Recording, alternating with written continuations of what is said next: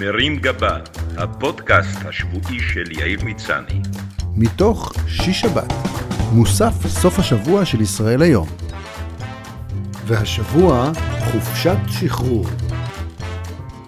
השבוע, אחרי כמה וכמה ימי בידוד והחלמה, קופת חולים שלחה לי תעודת מחלים מקורונה. שלחתי אותה מיד למסגור. בכל זאת, יש לי מעט תעודות המעידות שסיימתי משהו בהצטיינות. ייי! בתזמון מעולה נקבעו לי שתי פגישות חשובות באיטליה, וכמחלים טרי ובוגר הפקולטה למדעי האומיקרון, יכולתי לנסוע בלב שקט. הרגשתי פתאום כמו בטיול אחרי צבא שאף פעם לא עשיתי. אם כי כאן נראה פחות הגיוני לנסוע לנקות את הראש בסין. הידיעה שכבר חלית משחררת אותך לפחות זמנית מהפחד להידבק, ולכן הצעתי לרעייתי ולשתיים מבנותינו שהיו פנויות להצטרף, אלא שלא תמיד יודע האדם למה הוא נכנס. מכיוון שהנסיעה הייתה מהרגע להרגע, מיהרתי להתעמק ולקרוא מה בדיוק עושים לפני נסיעה לחו"ל בעידן החדש. וחטפתי געגוע למקצוע ההולך ונעלם של סוכן נסיעות.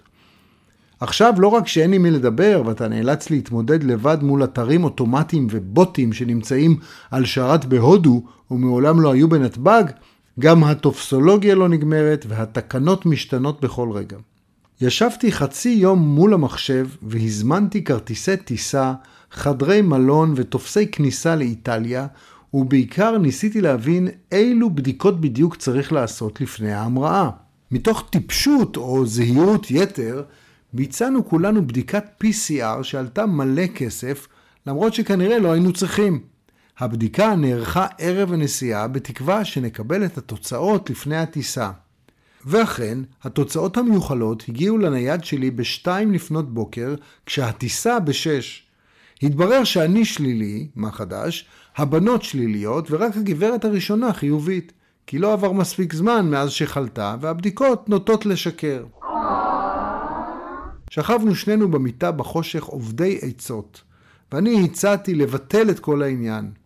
את הפגישות אני יכול להזיז, או שפשוט אסע לבדי. אבל רעייתי דחקה בי לנסוע ולקחת איתי את הבנות. קיבלתי עליי את הדין בצער לא גדול מדי, ועלינו לטיסה. מצד אחד, כיף לנסוע לחו"ל עם בנותיי, שהן כבר בוגרות ועצמאיות, מצד שני, מבאס להשאיר בבית בת אחת מטעמי לימודים ואת הגברת הראשונה. האיטלקים חטפו את הקורונה חזק מאוד ומקפידים מאוד על תו ירוק, כולל בתור בקיוסקים לקפה. הם מקפידים באמת, לא כמו הישראלים שכשאומרים להם שצריך תו ירוק, הם שואלים אם יש את זה בעוד צבעים.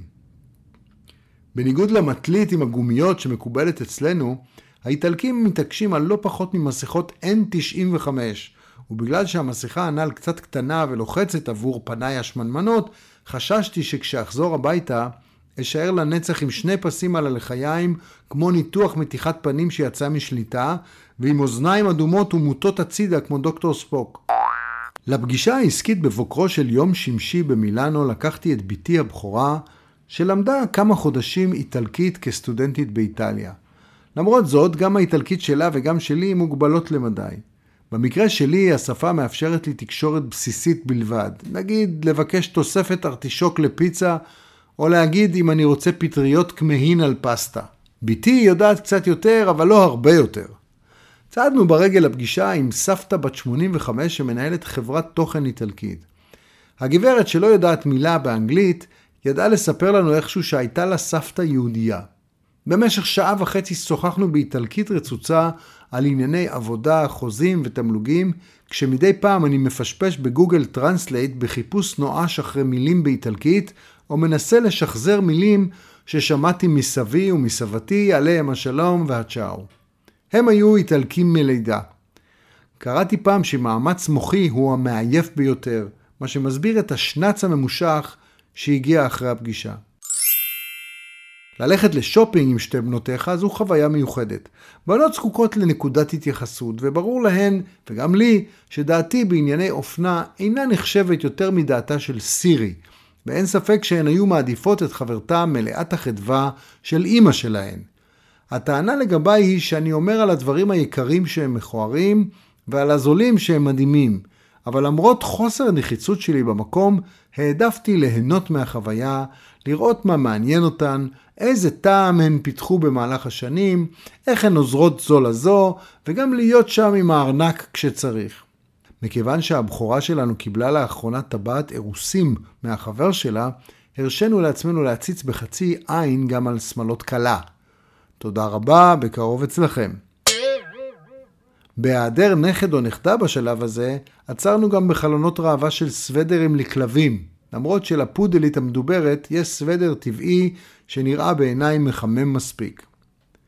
בחודשים האחרונים אני מנסה לשמור על דיאטת פוסט-קורונה.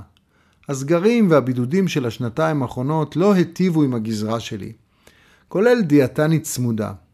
אבל נסיעות לחו"ל ולאיטליה בפרט הן סיוט עבור כל שומר משקל.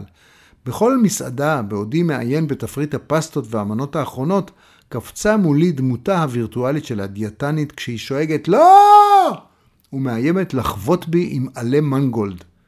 אין בכוונתי לשתף אתכם כרגע בחריגות שעשיתי מהתפריט המאושר, אבל אני בהחלט יכול לעדכן שאני מתוח מאוד ואף חרד לקראת השקילה שתגיע בעוד כמה ימים. הערה קטנה לטייסינו המופלאים. אתם שמפעילים מטוסים כל כך משוכללים עם מיליוני כפתורים, אנא עשו מאמץ קטן ולימדו לדבר לנוסעים במיקרופון בלי שזה יישמע כמו כרוז בסופר או טיול מאורגן. הרגתם לנו את האוזניים. בשנת 2022 אפשר להתרחק קצת מהמיקרופון, לשים לב לאותיות ב' ופ' שעושות פיצוצים באוזן, ובלי פו פו פו לפני שמתחילים לדבר. כשחליתי בקורונה נאלצתי לדחות כל מיני עניינים. החשוב שבהם, בלי להיכנס לפרטים, היה בדיקה רפואית עם אלמנטים פולשניים שלא היו מביישים את התוכניות של פוטין באוקראינה. כשקיבלתי את האומיקרון, נשארתי הודעה במשרדו של הרופא המטפל שעקב מחלתי לא אוכל להגיע, ואחרי שהחלמתי, השארתי הודעה נוספת שאני מבקש לקבוע תור חדש לבדיקה. הוספתי בהודעה למנהלת לשכתו של הרופא שאהיה בחו"ל כמה ימים ושתתקשר איתי בוואטסאפ. אחרי כמה שעות קיבלתי הודעה מוקלטת מהגברת בזו הלשון.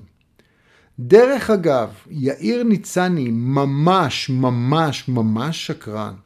הוא התקשר אליי ואמר שהוא דוחה את הבדיקה שלו בגלל שהוא בבידוד. היום הוא מסמס לי שהוא רוצה תור חדש. אני כותבת לו שנתקשר אליו ונתאם, ואז הוא כותב לי, אני בחו"ל. איך אתה בחו"ל כשאתה בבידוד? הבנתי שהגברת שלחה אליי בטעות את ההודעה, שבה התכוונה לרחל עליי עם מישהו אחר, ופרצתי בצחוק משוחרר. זה כמובן נכון שאני שקרן, כך שלגברת יש חושים חדים, אבל באופן חריג הפעם דווקא לא שיקרתי. השמעתי את ההודעה לבנות שלי שהפסיקו לנשום מרוב צחוק, עד שכמעט היה צריך לחבר אותם לאקמו. גם אני טועה לא פעם בכתובת הוואטסאפ שאליה אני שולח הודעות, והפחד הגדול הוא שאשלח בקבוצת המשפחה המורחבת את המשפט אני מקווה שהדוד הסתום שלך לא מתכוון להגיע לליל הסדר. בשביל זה יש את קבוצת המשפחה המורחבת בלי דוד איציק הסתום. אני גם מקווה שלא אשלח בקבוצת שכנים הרצל 16 את ההודעה כדי שיהיה שמח בסוף שבוע בצימר, אל תשכחי לשים בתיק את הכדורים הכחולים. במחשבה שנייה ניסיתי להבין מה מבחינתה היה השקר שלי. העובדה שדחיתי? שנסעתי? או שחליתי? חוץ מזה, אם מצב האיברים הפנימיים שלי כזה מעניין, למה המידע הרפואי החשוב הזה עובר לחבר או חברה שלה ולא לתוכנית התחקירים עובדה או לגיא פינס? מכיוון שכבר שיקרתי בחיי, נזכרתי שכאשר הייתי תלמיד ממש לא מצטיין בבית הספר, פסלו לי לא פעם מבחנים, בטענה שהעתקתי ממישהו אחר. כשהתלוננתי פעם אצל אבא שלי שבבחינה האחרונה נפסלתי למרות שבכלל לא העתקתי, הוא ענה לי שהוא מאמין לי, אבל הפסילה היא עבור 50 העתקות הקודמות שבהן לא נתפסתי. כתבתי בחזרה לגברת המבולבלת, איזה כיף של הודעה. האמת היא שבשבוע של הבדיקה באמת הייתי חולה, ולכן ביקשתי לבטל. אחרי שהייתי שבוע בבידוד והחלמתי, טסתי הבוקר לחו"ל. אני משקר לא מעט, אבל מקפיד לעשות את זה רק בעניינים שעשויים להניב לי עוד כסף, פחות נושאים רפואיים. סוף שבוע נעים, ומומלץ להתמקצע בוואטסאפ. שבוע טוב. מרים גבה, הפודקאסט השבועי של יאיר מצני. מתוך שיש שבת. מוסף סוף השבוע של ישראל היום.